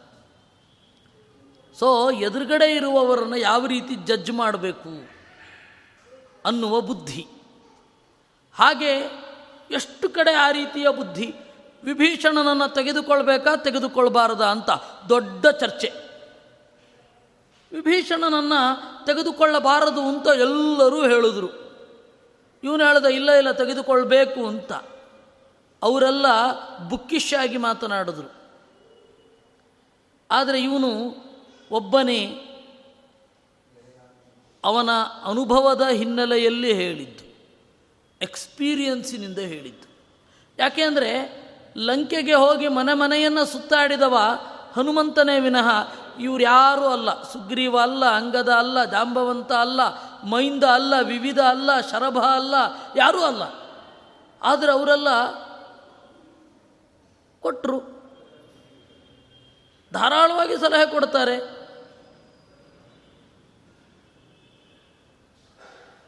ಕೆಲವೊಮ್ಮೆ ಈ ಡಾಕ್ಟರ್ಗಳು ಕೊಡುವ ಹಾಗೆ, ತೀರ ಚಿಕ್ಕ ಡಾಕ್ಟರ್ಗಳು, ಚಿಕ್ಕ ಪ್ರಾಯದ ಡಾಕ್ಟರ್ಗಳು, ಅವರಿಗೆ ಗೊತ್ತೇ ಇರಲ್ಲ ಏನು ಮಾಡಬೇಕು ಅಂತ. ಎಲ್ಲದಕ್ಕೂ ಅವರು ಗೂಗಲ್ ಮೊರೆ ಹೋಗಬೇಕು ಪಾಪ. ಯಾರು ಚೆನ್ನಾಗಿ ಅತ್ಯಂತ ಹಿರಿಯರಿರ್ತಾರೆ ಅವರಿಗೆ ಇವ್ರಿಗಿಂತ ಚೆನ್ನಾಗಿ ಗೊತ್ತಿರುತ್ತೆ. ಅವರ ನಾಲೆಜು ತೀರ ಬುಕ್ಕಿಶ್ ಆಗಿರುತ್ತೆ. ಅದರಿಂದಾಗಿ ಬುದ್ಧಿ ಅನ್ನೋದು ಸ್ವಲ್ಪ ಊಹೆ, ಸ್ವಲ್ಪ ಅನುಭವ ಇದರೆಲ್ಲದರ ಮಿಶ್ರಣದಿಂದ ಬರುವಂಥದ್ದು. ಬುದ್ಧಿ ಆಮೇಲೆ ಬಲಂ, ಆತ್ಮಬಲ. ಬಲ ಅಂತಂದರೆ ಕೇವಲ ದೈಹಿಕ ಬಲ ಮಾತ್ರ ಅಲ್ಲ, ಆತ್ಮಬಲ. ಆತ್ಮಬಲ ಅಂದರೆ ಏನದು? ನಮಗೆ ದೈಹಿಕ ಬಲ ಗೊತ್ತು. ಆತ್ಮಬಲ ಯಾವುದರಿಂದ ಗೊತ್ತಾಗತ್ತೆ? ಜೀವನದಲ್ಲಿ ಅವನು ಇರುವ ರೀತಿಯಿಂದ ಗೊತ್ತಾಗುತ್ತೆ. ಜೀವನದಲ್ಲಿ ಇರುವ ರೀತಿ ಏನು? ಬ್ರಹ್ಮಚರ್ಯ. ಬ್ರಹ್ಮಚರ್ಯದಿಂದ ಅವನು ಹನುಮಂತ ಇದ್ದದ್ದು, ಅದೇನು ಹಾಗಂದರೆ ಆತ್ಮಬಲ ಅಂತ ಹೇಳಿದ್ರಿ. ನೋಡಿ, ಅವನು ಬ್ರಹ್ಮಚರ್ಯದಿಂದ ಇದ್ದ ಮದುವೆ ಆಗಬೇಕು ಅಂತ ಯಾರಿಗೆ ಗೊತ್ತಾ ಅನಿಸೋದು? ಯಾರು ನಮ್ಮಲ್ಲಿ ಅಪೂರ್ಣತೆ ಇದೆ ಅಂತ ಅಂದುಕೊಳ್ತಾರೋ, ಆ ಅಪೂರ್ಣತೆಯನ್ನು ತುಂಬಿಕೊಳ್ಳಿಕ್ಕೆ ಇನ್ನೊಬ್ಬ ಸಂಗಾತಿ ಬೇಕು ಅಂತ ಯಾರಿಗನ್ಸತ್ತೆ ಅವರು ಮದುವೆ ಮಾಡ್ಕೋತಾರೆ. ಇಬ್ರಿಗೂ ಅಷ್ಟೇ, ಹೆಣ್ಣು ಅಷ್ಟೇ, ಗಂಡು ಅಷ್ಟೇ. ನಾನು ಅಪೂರ್ಣನಿದ್ದೇನೆ, ನನ್ನ ಆನಂದಕ್ಕೆ ಇನ್ನೊಂದು ಜೊತೆಗಾರ ಬೇಕು ಅಥವಾ ಜೊತೆಗಾರ್ತಿ ಬೇಕು ಅಂತ ಅಂದುಕೊಳ್ಳೋದಲ್ವಾ? ಹೀಗಾಗಿ ಮದುವೆ ಅಂತ ಅಂದಾಗ ಅದು ಇನ್ನೊಬ್ಬರ ಮೇಲಿನ ಡಿಪೆಂಡೆನ್ಸ್. ಅವರಿಗೆ ನಾವು ಡಿಪೆಂಡ್ ಆಗ್ತೇವೆ, ನಮ್ಮ ಮೇಲೆ ಅವರು ಡಿಪೆಂಡ್ ಆಗ್ತಾರೆ. ಇದನ್ನು ಅವನು ಬಿಟ್ಟಿದ್ದ ಅಲ್ವಾ? ಇದಕ್ಕೆ ಎಂತಹ ಆತ್ಮಬಲ ಬೇಕು? ವೈರಾಗ್ಯ ಅನ್ನೋದು ಜಗತ್ತಿನಲ್ಲಿ ಎಲ್ಲಕ್ಕಿಂತ ದೊಡ್ಡ ಶಕ್ತಿ. ವೈರಾಗ್ಯದಂತಹ ಶಕ್ತಿ ಇನ್ನೊಂದು ಇಲ್ಲವೇ ಇಲ್ಲ. ಒಬ್ಬ ವಿದೇಶಿ ಪ್ರವಾಸಿಗ, ಅವನು ವಿಜಯನಗರಕ್ಕೆ ಬರ್ತಾನೆ. ವಿಜಯನಗರಕ್ಕೆ ಬಂದು ವ್ಯಾಸತೀರ್ಥರನ್ನು ನೋಡ್ತಾನೆ. ಅವನಿಗೆ ಸನ್ಯಾಸ ಅನ್ನುವ ಕಲ್ಪನೆ ಇರಲ್ಲ. ಏಕೆಂದರೆ ಸನ್ಯಾಸ ಅನ್ನುವ ಕಲ್ಪನೆಯನ್ನು ಕೊಟ್ಟದ್ದು ಭಾರತವೇ. ಅವನಿಗೆ ಸನ್ಯಾಸ ಅಂದ್ರೇನು ಅಂತ ಗೊತ್ತಿರಲ್ಲ. ಆದರೆ ಅವನು ಬರೀತಾನೆ ಅವ್ರ ಗುರುಗಳಂತೆ ವ್ಯಾಸತೀರ್ಥರು ಅಂತ ಅವ್ರ ಹೆಸರಂತೆ ಅವರು ಜೀವನದಲ್ಲಿ ಮುಟ್ಟಿರುವಂತೆ ಅಂತ ಆಶ್ಚರ್ಯ ಅವನಿಗೆ. ಯಾಕೆಂದರೆ ಹೆಣ್ಣನ್ನು ಮುಟ್ಟದೆ ಸ್ವ- ಸ್ವತಃ ತೃಪ್ತರಾಗಿ ಒಬ್ಬ ಇರಬಹುದಾ ಅಂತ ಅವನಿಗೆ ದೊಡ್ಡ ಆಶ್ಚರ್ಯ. ಇದು ಆತ್ಮಬಲಕ್ಕೆ ಸಂಬಂಧಪಟ್ಟ ವಿಚಾರ. ನನಗೆ ಹೊರಗಡೆಯ ಸುಖ ಬೇಡ, ಸ್ಪರ್ಶದ ಉತ್ಕಟವಾದ ಸುಖ ಬೇಡ ಅಂತನ್ನುವ ಆತ್ಮಬಲ ಯಾರಿಗಿರುತ್ತೆ? ಅವನು ಬ್ರಹ್ಮಚಾರಿಯಾಗಿ ಉಳಿತಾನೆ. ಯಾರಿಗೆ ಆ ಆತ್ಮಬಲ ಇರಲ್ಲ, ಮದುವೆ ಮಾಡಿಕೊಳ್ಳುತ್ತೆ ಅಷ್ಟೇ. ಅದರಿಂದಾಗಿ ಜೊತೆಗಾರ ಬೇಕು ಅಂತನ್ನೋದು, ಆಪ್ತಮಿತ್ರ ಬೇಕು ಅಂತನ್ನುವ ಬಯಕೆ ಅದು ಆತ್ಮಬಲದ ಕೊರತೆಯನ್ನು ಹೇಳುತ್ತೆ. ಹನುಮಂತನಿಗೆ ಒಬ್ಬ ಆತ್ಮಮಿತ್ರ ಅಂತ ಇದ್ನ. ಇಲ್ಲ. ಅವನು ಆರಾಧ್ಯನಾದ ರಾಮಚಂದ್ರ ಇದ್ದ. ಅವನು ಮಿತ್ರ ಅಲ್ಲ. ಪ್ರಭು ಅವನು. ಹನುಮಂತನಿಗೆ ಯಾರಾದರೂ ಗೆಳೆಯರಿದ್ರ, ಯಾರು ತಪ್ಪು ಮಾಡಿದರೂ ಅದನ್ನು ತಿದ್ದಿದ. ಅವನ ದೌರ್ಬಲ್ಯ ಅಂತ ಒಂದಿರಲೇ ಇರಲಿಲ್ಲ. ಆದ್ದರಿಂದಾಗಿ ಆತ್ಮಬಲ ವೀಕ್ನೆಸ್ ಎಲ್ಲಿಂದ ಬರೋದು? ಒಳಗಡೆಯಿಂದ ಬರುವಂಥದ್ದು. ನಾವು ಏನೋ ತಪ್ಪು ಮಾಡಿ ಸಿಕ್ಕಿ ಹಾಕಿಕೊಳ್ತೇವೆ. ತಪ್ಪು ಮಾಡ್ತೇವೆ ಯಾಕೆ? ಕೊರತೆಯಿಂದ. ಒಂದು ಬುದ್ಧಿಯ ಕೊರತೆ, ಇನ್ನೊಂದು ದೈಹಿಕ ಬಲದ ಕೊರತೆ, ಇನ್ನೊಂದು ಮನಸ್ಸಿನ ಕೊರತೆ, ಹಲವಾರು ಕೊರತೆಗಳಿದೆ. ಆ ಎಲ್ಲ ಕೊರತೆಗಳನ್ನು ತುಂಬಿ ನಿಲ್ಲುವಂತಹ ಬಲ, ಆತ್ಮಬಲ, ಆ ಆತ್ಮಬಲ ಹನುಮಂತನಲ್ಲಿ ಇತ್ತು. ಆತ್ಮಬಲ ಯಾರಲ್ಲಿ ಇರುತ್ತೆ? ಆ ವ್ಯಕ್ತಿಗಳನ್ನು ಗುರುತಿಸೋದು ನಮಗಿವತ್ತು ಕಠಿಣ ಆಗಿದೆ. ಯಾಕೆ ಅಂತಂದರೆ ನಾವು ಅದಕ್ಕೆ ಸುಲಭವಾಗಿ ವೇಷಕ್ಕೆ ಮೊರೆ ಹೋಗಿಬಿಡ್ತೇವೆ. ಅವನಿಗೆ ವೇಷ ಇದೆಯಾ? ಅವನಿಗಿದೆ ಈ ಕ್ವಾಲಿಟಿ ಇದೆ ಅಂತ. ನಮ್ಮ ಹಿಂದಿನವರು ಹಾಗೆ ಹೇಳಲಿಲ್ಲ. ನಮ್ಮ ಹಿಂದಿನವರು ಹಾಗೆ ಹೇಳಲೇ ಇಲ್ಲ. ಶಿಷ್ಯನಾದವ ಗುರುಗಳನ್ನು ಪರೀಕ್ಷೆ ಮಾಡಬೇಕು ಅಂದರು. ಗುರುವಾದವ ಶಿಷ್ಯನನ್ನು ಪರೀಕ್ಷೆ ಮಾಡಬೇಕು ಅಂತಂದರು. ಅವನಲ್ಲಿ ಇರುವ ಪ್ರಾಬಲ್ಯ ದೌರ್ಬಲ್ಯಗಳನ್ನು ತಿಳಿದುಕೊಂಡು ಮುಂದುವರೆ ಎಂದರು ಹಾಗಾದ್ರೆ ಅಲ್ಲಿ ತನಕ ಅವನು ಅಧ್ಯಾಪಕ ಆಗಿರ್ತಾನಷ್ಟೇ. ಇವತ್ತು ಇದನ್ನು ಗಟ್ಟಿಯಾಗಿ ಹೇಳಬೇಕಿದೆ. ಆದರೆ ನಾವಿವತ್ತು ಒಬ್ಬರನ್ನು ಗುರುಗಳು ಅಂತ ಆರಿಸ್ಲಿಕ್ಕೆ ನೋಡೋದು ಅವ್ರಿಗೆ ಎಷ್ಟು ಜನ ಫಾಲೋಯರ್ ಇದ್ದಾರೆ ಅಂತ. ಅವರಿಗೆ ಎಷ್ಟು ಜನ ಹಿಂಬಾಲಕರಿದ್ದಾರೆ? ಅವರು ಪ್ರಖ್ಯಾತರಾಗಿದ್ದಾರಾ ಇಲ್ವಾ? ಇದನ್ನೆಲ್ಲ ನಾವು ನೋಡ್ತೇವೆ. ಇದೆಲ್ಲ ಕ್ರೈಟೀರಿಯಾನೇ ಅಲ್ಲ. ಆತ್ಮಬಲ ಇರುವ ವ್ಯಕ್ತಿಗಳನ್ನು ಗುರುತಿಸಬೇಕು. ಗುರುತಿಸಬೇಕಾದ್ರೆ ಹನುಮಂತನ ಉಪಾಸನೆ ಮಾಡಬೇಕು. ಆ ಹನುಮಂತನ ಉಪಾಸನೆಯಿಂದ ಗೊತ್ತಾಗ್ತಾ ಹೋಗುತ್ತೆ ಒಂದೊಂದೇ ಸೂಕ್ಷ್ಮವಾಗಿ. ಇವಾಗ ಒಂದು ಸರ್ತಿ ಓದಿದಾಗ ರಾಮಾಯಣವನ್ನು ಒಂದು ಆಯಾಮ ನಿಮಗೆ ಪರಿಚಯ ಆಗುತ್ತೆ. ಎರಡನೇ ಬಾರಿ ಓದಿ ಬೇರೆ ಥರ ತೆರೆದುಕೊಳ್ಳುತ್ತೆ. ಮೂರನೇ ಬಾರಿ, ನಾಲ್ಕನೇ ಬಾರಿ, ಐದನೇ ಬಾರಿ ಓದ್ತಾ ಇದ್ದ ಹಾಗೆ ಅದು ಎಷ್ಟು ಬಾರಿ ಓದಿದ್ರೂ ಅಷ್ಟು ಹೊಸ ಹೊಸ ಆಯಾಮ. ಅರೆ, ನಾನಿದು ಗಮನಿಸೇ ಇರಲಿಲ್ವಲ್ಲ ಅನ್ಲಿಕ್ಕೆ ಶುರು ಆಗುತ್ತೆ. ನೋಡಿ, ಒಂದು ಉದಾಹರಣೆ ಹೇಳ್ತೇನೆ. ರಾಮ ಬಂದ. ಗೂಢಚರ್ಯದ ವೇಷದಲ್ಲಿ ಹನುಮಂತ ಬಂದ. ರಾಮನ ಎದುರುಗಡೆ ಹನುಮಂತ ಸನ್ಯಾಸಿ ವೇಷದಲ್ಲಿ ಬಂದದ್ದು. ಯಾಕೆ ಅಂದರೆ ಸುಗ್ರೀವನ ಒತ್ತಡ. ಒಬ್ಬ ಸ್ಪೈ ಆಗಿರುವವನು ನಿಜವೇಷದಲ್ಲಿ ಹೋಗಬಾರದು ಮಾರುವೇಷದಲ್ಲಿ ಹೋಗಬೇಕು ಅಂತ ಹೇಳಿ ಬಲವಂತ ಮಾಡಿ ಅವನೇನು ಮಾಡಿದ? ಕಳಿಸಿದ ಸನ್ಯಾಸಿಯ ವೇಷದಲ್ಲಿ. ಇವನು ಸನ್ಯಾಸಿಯ ವೇಷ ತೊಟ್ಟುಕೊಂಡು ಹೋದ ಹನುಮಂತ. ಆದರೆ ರಾಮನ ಎದುರುಗಡೆ ನಾನು ಕಪಿ ಸನ್ಯಾಸಿ ವೇಷವನ್ನು ತೊಟ್ಟಿದ್ದೇನೆ ಅಂತ ಹೇಳಿದೆ. ಯಾಕೆ ಹೇಳಿದ ಅಂತಂದರೆ, ನನಗೆ ನಿಮ್ಮ ಬಗ್ಗೆ ಗೊತ್ತಾಗಿದೆ. ನಿಮ್ಮ ಮುಂದೆ ನಾನು ಮುಚ್ಚಿಕೊಳ್ಳುವುದಲ್ಲ, ಬಿಚ್ಚಿಕೊಳ್ಳುವುದು ಅಂತ ಹೇಳಲಿಕ್ಕೆ. ರಾಮಚಂದ್ರ ಗುರುತಿಸಿದ ಹನುಮಂತನನ್ನು ಮಾತನಾಡಿದ್ದು ಅವನು ಕೆಲವೇ ವಾಕ್ಯಗಳು. ಅಷ್ಟರೊಳಗಡೆನೇ ಹೇಳಿದ ಅವನು, ನಾನು ಋಗ್ವೇದ ವಿನೀತಸ್ಯ. ನಾ ಯಜುರ್ವೇದಧಾರಿಣ, ನಾ ಸಾಮಾವೇದ ವಿದುಷಃ ಶಕ್ಯಮೇವಂ ಪ್ರಭಾಷಿತು. ಬಹುವ್ಯಾಹರತಾನೇನ ನ ಕಿಂಚಿದಪಶಬ್ದಿತಂ. ನೋಡು ಲಕ್ಷ್ಮಣ, ಹನುಮಂತ ಹೇಳಿದ್ದಕ್ಕೆ ಉತ್ತರನೇ ಕೊಡಲಿಲ್ಲ. ಹನುಮಂತ ಏನು ಕೇಳಿದ? ನೀವು ಎಲ್ಲಿಂದ ಬಂದಿದ್ದೀರಾ? ನಿಮ್ಮ ದೇಹ ನೋಡಿದರೆ ಯಾರೋ ಕ್ಷತ್ರಿಯರು ಇರಬೇಕು. ನಿಮ್ಮ ಆಳ್ತನ ಟಿ ವಿ ನೋಡುವ ರೀತಿ ಇತ್ಯಾದಿಗಳನ್ನೆಲ್ಲ ನೋಡಿದರೆ ದುರ್ಜನ ನಿಗ್ರಹ ಮಾಡೋದರಲ್ಲಿ ನೀವು ಸಮರ್ಥರಾಗಿರಬೇಕು. ಯಾರು ನೀವು ಅಂತ ಕೇಳಿದ. ಇಷ್ಟುದ್ದ ಇದೆ ಅವನ ಪ್ರಶ್ನೆ. ನನಗೆ ಗೊತ್ತು, ಆದರೂ ಕೂಡ ನಿಮ್ಮೊಡನೆ ಹರಟೆ ಹೊಡಿಬೇಕು ಅನ್ನುವ ಒಂದೇ ದೃಷ್ಟಿಯಿಂದ ಈ ಪ್ರಶ್ನೆ ಎಲ್ಲ ಕೇಳಿದ್ದು ಅಂತ. ಅವನು ಹೇಳ್ತಾನೆ, ಭವದಾಲಾಪ ಲೋಲುಪೈಹಿ. ನಿಮ್ಮನ್ನು ಕೇಳಬೇಕು ಅನ್ನುವ ಒಂದೇ ಒಂದು ದೃಷ್ಟಿಯಿಂದ ನಾನು ಕೇಳಿದ್ದು ಅಂತ ಹೇಳ್ತಾನೆ. ಹೀಗಾಗಿ ಅವನಿಗೆ ಗೊತ್ತು, ಇವರನ್ನು ಹೇಗೆ ಜಡ್ಜ್ ಮಾಡಬೇಕು ಅಂತ ಮಾಡಿದ. ಅವನು ಕೂಡ ಹಾಗೆ ಮಾಡಿದ. ಆತ್ಮಬಲ ಇರುವವರನ್ನು ಅವನು ಗುರುತಿಸಿದ್ದು ನೋಡಿ. ನಾನು ಋಗ್ವೇದ ವಿನೀತಸ್ಯ, ಇವನು ಋಗ್ವೇದವನ್ನು ತಿಳಿದವನಿದ್ದಾನೆ. ಋಗ್ವೇದ ತಿಳಿದರೆ ಮಾತಿನಲ್ಲಿ ಹೇಗೆ ಪರಿಣಾಮ ಬೀರುತ್ತೆ ಋಗ್ವೇದ ಅನ್ನೋದು ಪದ್ಯಬದ್ಧವಾದದ್ದು. ಋಗ್ವೇದದ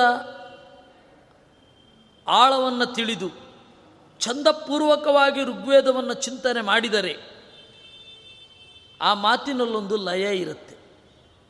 ಆ ಮಾತಿನಲ್ಲೊಂದು ತಾಳ ಇರುತ್ತೆ.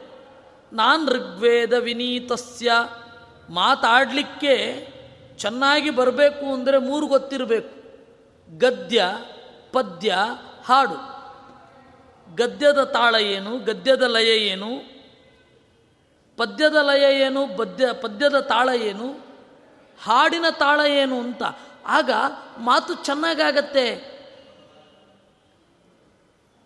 ಎಲ್ಲಿ ದೀರ್ಘವಾಗಿ ಹೇಳೋದು, ಎಲ್ಲಿ ಪಾಸು ಕೊಡಬೇಕು, ಎಲ್ಲಿ ಫುಲ್ ಸ್ಟಾಪ್ ಕೊಡಬೇಕು, ಎಲ್ಲಿ ಕೋಮಾ ಹೇಳಬೇಕು ಎಲ್ಲ ಗೊತ್ತಾಗತ್ತೆ. ಅದರಿಂದಾಗಿ ಇವನು ಎಲ್ಲವನ್ನ ಬಲ್ಲವನೇ ಇರಬೇಕು ಅಂತಂದ. ಆ ಮಾತಿನಿಂದ ಅವನು ಗುರುತಿಸಿದ್ದು ವೇಷದಿಂದ ಅಲ್ಲ. ಹೀಗಾಗಿ ನಾವು ಅಂತಹ ಹನುಮಂತನನ್ನು ಚಿಂತನೆ ಮಾಡಬೇಕು, ನಮಗೆ ಆತ್ಮಬಲವನ್ನು ಕೊಡು ಅಂತ. ಬುದ್ಧಿ ಬಲಂ ಯಶಃ. ಯಶಃ ಅಂತಂದರೆ ಕೀರ್ತಿ. ಕೀರ್ತಿ ಏನಿದೆ, ಅದನ್ನು ಪಡ್ಕೊಳ್ಳೋದ್ರಲ್ಲಿ ತಪ್ಪೇನೂ ಇಲ್ಲ. ಕೀರ್ತಿಕಾಂಕ್ಷೆ ಅಂತನ್ನೋದು ಮನುಷ್ಯನ ಸಹಜವಾದ ಗುಣ. ಅದನ್ನು ನಾವು ನೀವಲ್ಲ, ಸ್ವಯಂ ರಾಮಚಂದ್ರ ಹೇಳಿದ್ದಾನೆ. ಕೀರ್ತ್ಯರ್ಥೋಯಂ ಸಮಾರಂಭ, ಸರ್ವೇಷಾಂ ಸುಮಹಾತ್ಮನಾಂ. ಮಹಾತ್ಮರು ಕೀರ್ತಿಗಾಗಿ ಪ್ರಯತ್ನ ಪಡ್ತಾರೆ ಅಂತ. ತಪ್ಪಲ್ಲ. ಆದರೆ ಅದು ಒಳ್ಳೆಯ ಕೆಲಸಗಳಿಂದ ಕೀರ್ತಿ ಪಡ್ಕೋಬೇಕು ಅಂತಿರ್ಬೇಕಷ್ಟೆ. ಉಗುರು ಬೆಳೆಸ್ದೆ, ಕಬ್ಬಿಣ ತಿಂದೆ, ಮಣ್ಣು ತಿಂದೆ, ಈ ಥರದ್ದೆಲ್ಲ ಮಾಡಿ ಕೀರ್ತಿ ಗಳಿಸಿಕೊಳ್ಳೋ ಅಗತ್ಯ ಇಲ್ಲ. ಗಿನ್ನೀಸ್ ದಾಖಲೆ ಅಂತ ಅನ್ನೋದೇ ವ್ಯರ್ಥವಾದ ಕೆಲಸಗಳ ಪುಸ್ತಕ ಅಂತ ಅರ್ಥ ಗಿನ್ನೀಸ್ ರೆಕಾರ್ಡ್ ಅಂತಂದ್ರೆ ಏನು ವ್ಯರ್ಥವಾದ ಕೆಲಸಗಳನ್ನು ಮಾಡಿಕೊಂಡಿರುವ ಪುಸ್ತಕ. ಅಷ್ಟೆ. ನೊಬೆಲ್ ಪ್ರಶಸ್ತಿ ಇದ್ದಾಗ ಇಗ್ನೋಬೆಲ್ ಪ್ರಶಸ್ತಿ ಅಂತ ಒಂದು ಉಂಟು ಇಗ್ನೋಬೆಲ್ ಪ್ರಶಸ್ತಿ ಅಂತ. ಅರ್ಥಹೀನವಾದ ಕೆಲಸಗಳನ್ನು ಮಾಡಿದವ್ರಿಗೊಂದು ಪ್ರಶಸ್ತಿ ಉಂಟು. ಏನು ದುರಂತ? ಹೀಗಾಗಿ ಒಳ್ಳೆಯ ಕೆಲಸಗಳಿಂದ ಕೀರ್ತಿಯನ್ನು ಪಡ್ಕೊಳ್ಬೇಕೇ ವಿನಃ ಯಾರನ್ನೋ ಹೊಡೆದು ಬಿಟ್ಟೆ, ಚುಚ್ಚು ಬಿಟ್ಟೆ, ಕೊಂದು ಬಿಟ್ಟೆ ರಾತ್ರೋರಾತ್ರಿ ಪ್ರಸಿದ್ಧಿ ಆಗಬೇಕು. ಆ ಮಾರ್ಗ ಸರಿಯಲ್ಲವೇ ವಿನಃ ಒಳ್ಳೆ ಕೀರ್ತಿಯನ್ನು ಪಡ್ಕೊಳ್ಳಕ್ಕೆ ಯಾವಾಗಲೂ ಸ್ವಾಗತ. ಕೀರ್ತ್ಯರ್ಥೋಯಂ ಸಮಾರಂಭ ಅಂತ ಹೇಳಿದ್ದಾರೆ. ಮತ್ತೆ ನಾವು ಒಂದು ಕೆಲಸವನ್ನು ಮಾಡ್ತಾ ಇದ್ದರೆ ಸಾಕು. ಇವತ್ತಲ್ಲ ನಾಳೆ ಜನರಿಗೆ ಗೊತ್ತೇ ಆಗತ್ತೆ. ನಾವು ಅದರಲ್ಲಿ ಥರೋ ಇರಬೇಕು ಅಷ್ಟೇ. ಅದಕ್ಕಾಗಿ ಏನೇನೋ ಸರ್ಕಸ್ ಮಾಡುವ ಅಗತ್ಯ ಇಲ್ಲ. ಕೀರ್ತಿಕಾಂಕ್ಷೆ ತಪ್ಪಲ್ಲ, ಆದರೆ ಕೀರ್ತಿಗಾಗಿ ಏನೇನೋ ಮಾಡೋದು, ಅಡ್ಡಹಾದಿ ಹಿಡಿಯೋದು ತಪ್ಪು ಅಷ್ಟೆ. ಕೆಲವೊಬ್ಬರು ಕೀರ್ತಿ ಬರುತ್ತೆ ಕೆಲವೊಬ್ಬರದು ಕೀರ್ತಿ ಬರಲ್ಲ, ಏನು ಮಾಡೋದು? ದೇವರಿಗೆ ಸಂಬಂಧಪಟ್ಟದ್ದು. ಯಾಕೆ ಅಂದರೆ ನಾರಾಯಣ ಪಂಡಿತಾಚಾರ್ಯರದ್ದು ಎಂತಹ ಒಳ್ಳೆಯ ಕವಿತ್ವ. ನಮಗೆ ಮಧ್ವ ವಿಜಯ ಬಿಟ್ಟರೆ ಬೇರೆ ಕಾವ್ಯವೇ ಗೊತ್ತಿಲ್ಲ ಅವ್ರದ್ದು. ನಾವು ಅಂತಂದರೆ ಪಂಡಿತರಿಗೆ ನಾನು ಹೇಳ್ತಾ ಇರೋದು. ಎಂತಹ ಒಳ್ಳೆ ಕಾವ್ಯ ಇರುತ್ತೆ ನಮ್ಗೆ ಗೊತ್ತೇ ಇರಲ್ಲ. ಎಂತೆಂಥ ಒಳ್ಳೊಳ್ಳೆ ಕೃತಿಗಳಿರುತ್ತೆ ನಮಗೆ ಗೊತ್ತೇ ಇರಲ್ಲ ಅದು. ಅಂದರೆ ಯಾರಿಗೆ ಕೀರ್ತಿ ಕೊಡಬೇಕು, ಯಾರಿಗೆ ಕೀರ್ತಿ ಕೊಡಬಾರದು, ಅದು ದೇವ್ರಿಗೆ ಬಿಟ್ಟದ್ದು. ಆದರೆ ನಾವು ನಮ್ಮ ಕೆಲಸ ಮಾಡ್ತಾ ಇರಬೇಕು. ಈ ತರಹವಾಗಿ ನಮ್ಮ ಕೆಲಸದಲ್ಲಿ ಪರಿಪೂರ್ಣತೆ ಇದ್ದರೆ ಯಶಸ್ಸು ಬಂದೇ ಬರುತ್ತೆ. ಅದು ಹನುಮಂತ ಮಾಡಿದ್ದು. ಹನುಮಂತ ಅವನು ಮಾಡಿದ್ದು ಸೇವೆ ಅಂತ. ಕೀರ್ತಿಗಾಗಿ ಅಂತ ಅಲ್ಲ, ಆದರೆ ಕೀರ್ತಿ ಬಂತು. ಹೀಗಾಗಿ ನಾವು ನಮ್ಮ ಕೆಲಸ ಮಾಡ್ತಾ ಇರಬೇಕು. ಗುರುತಿಸೋದು, ಬಿಡೋದು, ಅದು ದೇವ್ರಿಗೆ ಬಿಟ್ಟದ್ದು. ಜನರು ಗುರುತಿಸುವಂತೆ ಮಾಡೋದು. ಬಿಡೋದು, ಅದು ದೇವ್ರ ಕೈನಲ್ಲಿದೆ. ಹೀಗಾಗಿ ನಾವು ಅದರ ಬಗ್ಗೆ ಹೆಚ್ಚು ತಲೆ ಕೆಡಿಸ್ಕೊಳ್ಳಿಕ್ಕಿಲ್ಲ. ನಾವು ತಲೆ ಕೆಡಿಸ್ಕೊಳ್ಬೇಕಾದದ್ದು ಯಾವುದರ ಬಗ್ಗೆ? ನಮ್ಮ ಸೇವೆಯ ಬಗ್ಗೆ, ನಮ್ಮ ಕ್ರಿಯೆಯ ಬಗ್ಗೆ. ಹನುಮಂತ ತೋರಿಸಿಕೊಟ್ಟದ್ದು ಅದನ್ನು. ಈ ಲ್ಯಾಟಿನ್ ಅಮೇರಿಕನ್ ಗಾದೆಗಳು ಉಂಟು ಅಷ್ಟೇ. ನೀವು ಏನು ಬೇಕಾದರೂ ಮಾಡಿ, ಕೀರ್ತಿಶಾಲಿಗಳಾಗಿ ಅಷ್ಟೇ ಅಂತ. ಅಲ್ಲಿ ಅದು ಹೇಳೋದು even obituary is not bad ತಾವು ಅಪ್ಪಿ ತಪ್ಪಿ ಶ್ರದ್ಧಾಂಜಲಿ ಕಾಲಮ್ಮಲ್ಲಿ ನಿಮ್ಮ ಫೋಟೋ ಬಂತ ಸಂತೋಷ ಪಡಿ ಯಾಕೆ ಅಂತಂದರೆ, ಅದು ಒಳ್ಳೆ ಪ್ರಚಾರ ಅಂತ. ಅಂದರೆ, ಕೀರ್ತಿಕಾಂಕ್ಷೆ ಅನ್ನೋದು ಯಾವ ಮಟ್ಟದಲ್ಲಿ ಹೋಗುತ್ತೆ ಅಂತ ಅವರು ವಿದೇಶಿಯರು. ಕೀರ್ತಿ ಬೇಡ. ದೇವರ ಸೇವೆ ಅಂತ ಮಾಡ್ತೇನೆ, ಬಂದ ಕೀರ್ತಿಯನ್ನು ಪ್ರಸಾದವಾಗಿ ತೆಗೆದುಕೊಳ್ತೇನೆ ಅನ್ನೋದು ಇಂಡಿಯನ್ ಮೆಂಟಾಲಿಟಿ ಅದಕ್ಕಾಗಿ ಬುದ್ಧಿ, ಬಲಂ, ಯಶಃ, ಹನುಮಂತ ದೊಡ್ಡ ಮಾಡೆಲ್ ಹನುಮಂತ ಏನು ಮಾಡಿದ? ಅವನ ಕೆಲಸದಲ್ಲಿ ಅವನು ಥರ ಆಗ್ತಾ ಹೋದ. ಅವನು ಕೆಲಸ ಪೂರ್ಣವಾಗಿತ್ತು. ಒಂದೊಮ್ಮೆ ಹನುಮಂತನಿಗೆ ಕೀರ್ತಿ ಕಾಂಕ್ಷೆ ಇದ್ದಿದ್ದರೆ ವಾಲಿಯನ್ನು ಮೊದಲೇ ಕೊಲ್ತಾ ಇದ್ದ, ಸುಗ್ರೀವನಿಗೆ ರಾಜ್ಯ ಕೊಡಿಸ್ತಾ ಇದ್ದ ಯಾಕೆ ಕೊಡಲಿಲ್ಲ? ಇದು ಕುಟುಂಬದ ಗಲಾಟೆ ಆಗತ್ತೆ. ನಾನು ಕುಟುಂಬದಲ್ಲಿ ಚಿಕ್ಕವ. ಹೀಗಾಗಿ ನಾನು ನನ್ನ ಇಬ್ಬರು ಸೋದರ ಮಾವಂದಿರ ತಂಟೆಗೆ ಹೋಗೋಲ್ಲ. ಸುಗ್ರೀವ ಅವನ ಸೋದರ ಮಾವ. ವಾಲಿಯೋ ಅವನ ಸೋದರ ಮಾವ. ವಾಲಿ ವಿಪರೀತ ಸೀನಿಯರು. ಸುಗ್ರೀವ ಪರವಾಗಿಲ್ಲ. ಹೀಗಾಗಿ ಕೀರ್ತಿ ಬೇಕು ಅಂತ ಇಷ್ಟ ಇದ್ದಿದ್ರೆ ಮೊದಲೇ ರಾವಣನನ್ನು ಕುರಿತು ಹೋಗ್ತಾ ಇದ್ದ. ನೋಡಿ ರಾವಣ ನಾನು ಬಲಿಷ್ಠ ಅಂತ ಜಗತ್ತಿಗೆ ಗೊತ್ತಾಗಬೇಕು ಅಂತ ಏನು ಕೆಲಸ ಇಲ್ಲದೆ ಹೋದರೂ, ಯಾವುದೇ ಅಗತ್ಯ ಇಲ್ಲದೆ ಹೋದರೂ, ಯಾರೋ ಒಬ್ಬರ ಹತ್ರ ಹೋಗೋದು, ಬನ್ನಿ ಕುಸ್ತಿಗೆ ಅಂತ ಅನ್ನೋದು ಒಂದೋ ನಾನು ಬಲಿಷ್ಠ ಅಂತ ಒಪ್ಕೊಳ್ಬೇಕು, ಒಂದೋ ಯುದ್ಧ ಮಾಡಿ ಅಂತ. ಹೀಗೆ, ಯಾಕೆ ಹೇಳಿ? ನಾ, ನನ್ನ ಕೀರ್ತಿ ಎಲ್ಲ ಕಡೆ ಬರಬೇಕು ಅಂತ ಅಷ್ಟೆ. ಸ್ವಲ್ಪ ನಾನು ಈಗ ಮೊದಲೇ ಹೇಳಿದ ಹಾಗೆ ನಥಿಂಗ್ ಈಸ್ ಬ್ಯಾಡ್ ಪಬ್ಲಿಸಿಟಿ ಈ ಒಂದು ಒಬೆಚುರಿ ಇಂಥ. ನಿಮ್ಮ ಶ್ರದ್ಧಾಂಜಲಿ ಕಾಲಮ್ಮಲ್ಲಿ ಹೆಸರು ಬರೋದು ಬ್ಯಾಡ್ ಪಬ್ಲಿಸಿಟಿ ಅಲ್ಲ. ಹಾಗೆ ಪ್ರಸಿದ್ಧನಾಗಬೇಕು ಅಂತ ಹೊರಟವ ರಾವಣ. ಹಾಗೆ ಅಲ್ಲ, ನನ್ನ ಕೆಲಸದಿಂದ ನಾನು ಪ್ರಸಿದ್ಧನಾಗಬೇಕು. ಅಥವಾ ನಾನು ಸೇವೆ ಅಂತ ಮಾಡೋದು ಅಂತ ಹೊರಟವ ಹನುಮಂತ. ನಮಗೆ ಹನುಮಂತನ ಮಾದರಿ ಬೇಕು. ಈ ಕೆಲಸ ಮಾಡಬೇಕು, ನಾನು ಪಡಿಬೇಕು ಅಂತ. ಈ ಯಶಸ್ಸು ಬೇಕು. ಮಧ್ಯದಲ್ಲಿ ರಾವಣ ಪೆಟ್ಟು ತಿಂದ. ಕಾರ್ತವೀರ್ಯಾರ್ಜುನನ ಹತ್ತಿರ ಸೋತ, ವಾಲಿಯ ಹತ್ತಿರ ಸೋತ, ವಾಮನನ ಹತ್ತಿರ ಸೋತ ಅವನು ಬಲಿಯನ್ನು ಆಕ್ರಮಣ ಮಾಡಲಿಕ್ಕೆ ಅಂತ ಹೋದ. ಬಲಿಯ ದ್ವಾರಪಾಲಕನಾಗಿ ದೇವರು ವಾಮನ ರೂಪದಲ್ಲಿ ನಿಂತಿದ್ದ. ಅವನು ಕಾಲಿನ ಬೆರಳಿನಿಂದ ತಳ್ಳಿದ ಅಂತೆ ರಾವಣನನ್ನು ಹತ್ತು ಯೋಜನ ದೂರ ಬಿದ್ದ. ಆಮೇಲೆ ಕಪಿಲ ಪರಮಾತ್ಮನನ್ನು, ಕಪಿಲ ವಾಸುದೇವನನ್ನು ಕೆಣಕಲಿಕ್ಕೆ ಅಂತ ಹೋಗಿ ಅಲ್ಲಿಂದ ಸೋತ. ಕಪಿಲ ವಾಸುದೇವನನ್ನು ಕೆಣಕಿ ಸೋತ ಮೇಲೆ ಅವನ ಮಗ ಮೂಲ ರೂಪದ ಮುಖ್ಯ ಪ್ರಾಣ ತ್ರಿಕೋಟಿ ರೂಪ ಪವನಶ್ಚಮೇ ಸುತಃ ಮೂರು ಕೋಟಿಗಳು, ಮೂರು ಕೋಟಿ ಮುಖ್ಯ ಪ್ರಾಣನ ರೂಪ. ಆ ಮೂರು ಕೋಟಿ ರೂಪಗಳಿರುವ ಮುಖ್ಯ ಪ್ರಾಣನ ಕೈಯಿಂದ ಸೋತ ಇಷ್ಟಾದರೂ ಅವನಿಗೆ ವೈರಾಗ್ಯ ಬರಲಿಲ್ಲ. ನನಗಿಂತ ಬಲಿಷ್ಠರು ಜಗತ್ತಲ್ಲಿ ಇನ್ನೊಬ್ಬರಿದ್ದಾರೆ ಅದರಿಂದಾಗಿ ಸುಮ್ಮನೆ ಹೆಸರು ಪಡೆಯೋದು ನನ್ನ ಚಟ ಆಗಬಾರದು ಅಂತ ಅನ್ನಿಸ್ತಿಲ್ಲ. ದುರ್ಜನರಿಗೆ ಯಾವುದೇ ಸಮಸ್ಯೆಗಳಿಂದ ಬುದ್ಧಿ ಏನು ಬರೋಲ್ಲ. ಅವರು ಇನ್ನಷ್ಟು ಸ್ಟ್ರಾಂಗ್ ಆಗ್ತಾರೆ. ಕೆಟ್ಟ ಕೆಲಸ ಮಾಡುವಾಗ ಆ ಪೆಟ್ಟು ಬೀಳೋದಿಲ್ವೇ? ಬೀಳತ್ತೆ. ಆದರೆ ಅವರು ಇನ್ನಷ್ಟು ಸ್ಟ್ರಾಂಗ್ ಆಗ್ತಾರೆ ವಿನಃ, ಇನ್ನಷ್ಟು ಎಚ್ಚರಗೊಳ್ತಾರೆ ವಿನಃ, ಬೇರೆ ಅಲ್ಲ. ಆ ಕಾರಣದಿಂದ ಹನುಮಂತನ ಸ್ಟೈಲ್ ನಮಗೆ ಬೇಕು. ನಮ್ಮ ಕೆಲಸವನ್ನು ನಾವು ಮಾಡಿಕೊಂಡು ಹೋಗಬೇಕು. ಕೀರ್ತಿಯನ್ನು ಕೊಡೋದು, ಬಿಡೋದು ದೇವರಿಷ್ಟ. ಅದರಿಂದಾಗಿ ಹೇಳಿದ್ದು, ಯಶಃ ಅಂತ. ಇನ್ನು ಧೈರ್ಯಂ. ಧೈರ್ಯಂ ಅಂದರೆ ನಾವು ಸಾಹಸ ಅಂತ ಅಂದುಕೊಂಡಿದ್ದೇವೆ. ಧೈರ್ಯ ಅನ್ನೋದಕ್ಕೆ ಸ್ವಲ್ಪ ಬೇರೆ ಅರ್ಥ ಉಂಟು ಸಂಸ್ಕೃತದಲ್ಲಿ. ಧೀ ಅಂತಂದರೆ ಪ್ರಜ್ಞೆ. ಧೀರ ಅಂತಂದರೆ ಜ್ಞಾನದಿಂದ ಆನಂದ ಪಡುವವ ಅಂತ ಅರ್ಥ. ಸಂಸ್ಕೃತದಲ್ಲಿ ಸ್ವಲ್ಪ ಬೇರೆ. ನಾವಿವತ್ತು ಕನ್ನಡದಲ್ಲಿ ಏನು ಅರ್ಥ ಇಟ್ಕೊಂಡಿದ್ದೇವೆ? ಅದಕ್ಕಿಂತ ಸಂಸ್ಕೃತದಲ್ಲಿ ಬೇರೆ ಆದ ಅರ್ಥ ಇರುತ್ತೆ? ಅಸಹ್ಯ ಅಂತ.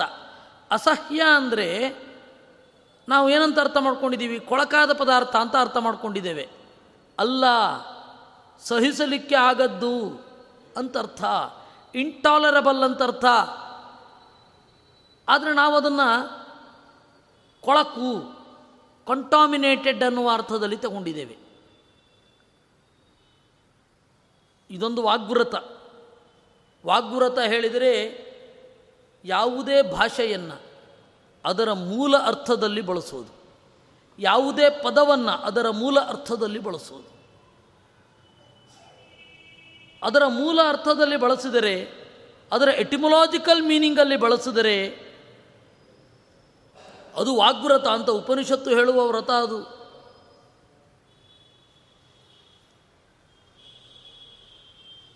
ನೋಡಿ, ಇವತ್ತು ನಾವು ಆ ಮೂಲ ಅರ್ಥದಿಂದ ಆಚೆ ಬಂದುಬಿಟ್ಟಿದ್ದೇವೆ. ಹೀಗಾಗಿ ದಿವ್ಯ ಅಂತ ಒಂದು ಪದ ಪ್ರಯೋಗ ಮಾಡ್ತೇವೆ ನಾವು. ಓ ದಿವ್ಯ ದಿವ್ಯ ಅಂದ್ರೇನು ಗೊತ್ತಾ? ಅಲೌಕಿಕ ಅಂತ ಅರ್ಥ. ಸೂಪರ್ ಅಂತ ಅರ್ಥ ಅಲ್ಲ. ಅಮೋಘ ಅಂತ ಒಂದು ಶಬ್ದ ಇದೆ. ಅದಕ್ಕೆ ಸೂಪರ್ ಅಂತ ನಾವು ಹಾಕ್ತೇವೆ. ಅಮೋಘ ಅಂದರೆ ಸೂಪರ್ ಅಲ್ಲ, ವ್ಯರ್ಥ ಅಲ್ಲ, ಸಾರ್ಥಕ ಅಂತ ಅರ್ಥ. ನಾವು ಯಾವುದೇ ಒಂದು ಪದವನ್ನು ಅದರ ನೇರವಾದ ಅರ್ಥದಲ್ಲಿ ಬಳಸಬೇಕು ಇಂಗ್ಲೀಷ್ ಆಗೋದಿಲ್ಲ. ಯಾಕೆಂದರೆ ಅದು ಡೈವರ್ಟೆಡ್ ಮೀನಿಂಗೇ ಇರೋದು, ಇಂಗ್ಲೀಷಿನದ್ದು. ಎಲ್ಲ ಡೈವರ್ಟೆಡ್ ಮೀನಿಂಗೇ ಇಂಗ್ಲೀಷನ್ನು ಹಾಗೆ ಬಳಸಲಿಕ್ಕಾಗೋಲ್ಲ. ಭಾರತದ ಭಾಷೆಗಳನ್ನು ಹಾಗೆ ಬಳಸಲಿಕ್ಕಾಗುತ್ತೆ. ಅದರಿಂದಾಗಿ ವಾಗ್ವ್ರತ. ಯಾಕೆ ಬಂತು ಅಂದರೆ ಧೀರ ಅನ್ನುವ ಶಬ್ದಕ್ಕೆ ಪಂಡಿತ ಅಂತ ಅರ್ಥ. ಪಂಡ ಅಂದ್ರೇನು ಗೊತ್ತಾ? ದೇಹ, ಆತ್ಮ ಭಿನ್ನಾಂತನ್ನುವ ಪ್ರಜ್ಞೆಯನ್ನು ಪಾಂಡಿತ್ಯ ಅಂತ ಕರೀತಾರೆ ಅಥವಾ ಪಂಡ ಅಂತ ಕರೀತಾರೆ. ಆ ಪಂಡ ಯಾರಿಗಿದೆಯೋ ಅವನು ಪಂಡಿತ. ಪಂಡಿತ ಅಂತಂದರೆ ಹತ್ತಾರು ಗ್ರಂಥಗಳನ್ನು ಉರು ಹೊಡೆದವ ಅಂತ ಅರ್ಥ ಅಲ್ಲ. ದೇಹ ಬೇರೆ, ಆತ್ಮ ಬೇರೆ ಎನ್ನುವ ಪ್ರಜ್ಞೆ ಇರುವವ ಅಂತ ಅರ್ಥ. ಪಂಡಿತ ಅನ್ನೋದಕ್ಕೆ. ಧೀರ ಅಂದರೂ ಅದೇ ಅರ್ಥ ಬರುತ್ತೆ. ಧಿಯಾಂ ರಮತೆ ಇತಿ ಧೀರ. ಪ್ರಜ್ಞೆಯಿಂದ ಆನಂದ ಪಡುವವ ಅಂದರೆ ಒಂದು ಇಂಟೆಲೆಕ್ಚುವಲ್ ಬ್ಲಿಸ್ ಅವನಲ್ಲಿದೆ. ಅದು ಧೈರ್ಯ, ಅದು ನಮಗೆ ಬೇಕು. ಹನುಮಂತ ಆ ಜ್ಞಾನವನ್ನು ಪ್ರೀತಿಸುವವ. ಜ್ಞಾನವನ್ನು ಪ್ರೀತಿಸುವವ. ನಾವಿವತ್ತು ಯಾವುದೇ ಆ ತರಹದ ವ್ಯಕ್ತಿಗಳನ್ನು, ಹನುಮಂತ, ರಾಘವೇಂದ್ರ ಸ್ವಾಮಿಗಳು ಇವ್ರು ಯಾರನ್ನೂ ನಮಗೆ ಜ್ಞಾನ ಬೇಕು ಅಂತ ನಾವೇನು ಆರಾಧನೆ ಮಾಡೋಲ್ಲ ಏನೋ ಪ್ರಾಪಂಚಿಕ ಕಷ್ಟ ನಷ್ಟಗಳಿರ್ತದೆ ಅದನ್ನು ಪರಿಹಾರ ಮಾಡಪ್ಪ ಅಂತ ಹೇಳಿ ಅವರಿಗೆ ಸುತ್ತು ಬರೋದು. ಆದರೆ ನಿಜವಾದ ಉದ್ದೇಶ ಜ್ಞಾನ ಬರೋದು ಅಂತಲೇ ಇರೋದು. ರಾಘವೇಂದ್ರ ಸ್ವಾಮಿಗಳ ಪದ್ಯದಲ್ಲಿಯೂ ಅದೇ ತಾನೇ ಇರೋದು. ತವ ಸಂಕೀರ್ತನಂ ವೇದ ಶಾಸ್ ಶಾಸ್ತ್ರಾರ್ಥ ಜ್ಞಾನ ಸಿದ್ಧಯೇ ಅಂತ. ನಿನ್ನನ್ನು ನಾವು ಹಾಡುತ್ತೇವೆ ರಾಘವೇಂದ್ರ ಸ್ವಾಮಿಗಳೇ, ಯಾಕೆ ಅಂದರೆ ವೇದಶಾಸ್ತ್ರದ ಅರ್ಥಜ್ಞಾನ ಆಗಬೇಕು ನಮಗೆ ಅಂತ. ಹನುಮಂತನನ್ನು ನಾವು ಹಾಗೆ ಪ್ರಾರ್ಥನೆ ಮಾಡಬೇಕು. ಯಾಕೆಂದರೆ ಅದು ಸಿಕ್ಕಿದ್ರೆ ಎಲ್ಲ ಸಿಕ್ಕ ಹಾಗೆ. ಜ್ಞಾನ ಸಿಕ್ಕರೆ ಯಾವ್ಯಾವಾಗ ಏನೇನು ಮಾಡಬೇಕು ಅಂತ ಗೊತ್ತಾಗುತ್ತೆ. ನಮಗೆ ಆ ಧೈರ್ಯ ಹನುಮಂತನಲ್ಲಿದೆ ಅನ್ನೋದು ನಮ್ಮ ಅರಿವಿಗೆ ಬರಬೇಕು. ಹಾಗೆ ನಾವು ಪ್ರಯತ್ನಿಸಬೇಕು. ಈ ಧೈರ್ಯ, ನಿರ್ಭಯತ್ವ, ಅರೋಗಿತ, ಅಜಾಡ್ಯ, ವಾಕ್ಪಟುತ್ವ ಮೂರು ಗುಣಗಳನ್ನು ನೋಡಿದ್ದೇವೆ, ಇನ್ನು ಐದು ಗುಣಗಳನ್ನು ನೋಡಲಿಕ್ಕಿದೆ. ಅದನ್ನು ನಾವು ನಾಳೆ ನೋಡೋಣ ಅಂತ ಹೇಳ್ತಾ ಇನ್ನು ಉಪನಿಷತ್ತಿನಲ್ಲಿ ಒಂದು ಮುಖ್ಯ ಪ್ರಾಣನ ಸ್ತೋತ್ರ ಇದೆ, ಸಾಧ್ಯ ಆದರೆ ಅದನ್ನು ಹೇಳೋಣ. ಷಟ್ಪ್ರಶ್ನ ಉಪನಿಷತ್ತಿನಲ್ಲಿ ತೇ ಪ್ರೀತಾ ಪ್ರಾಣಂಸ್ತುವಂತಿ ಅಂತ ಇದೆ. ಇದು ಮುಗಿಸಿ ಅದಾದರೆ ನೋಡೋಣ. ಕೃಷ್ಣಾರ್ಪಣಮಸ್ತು.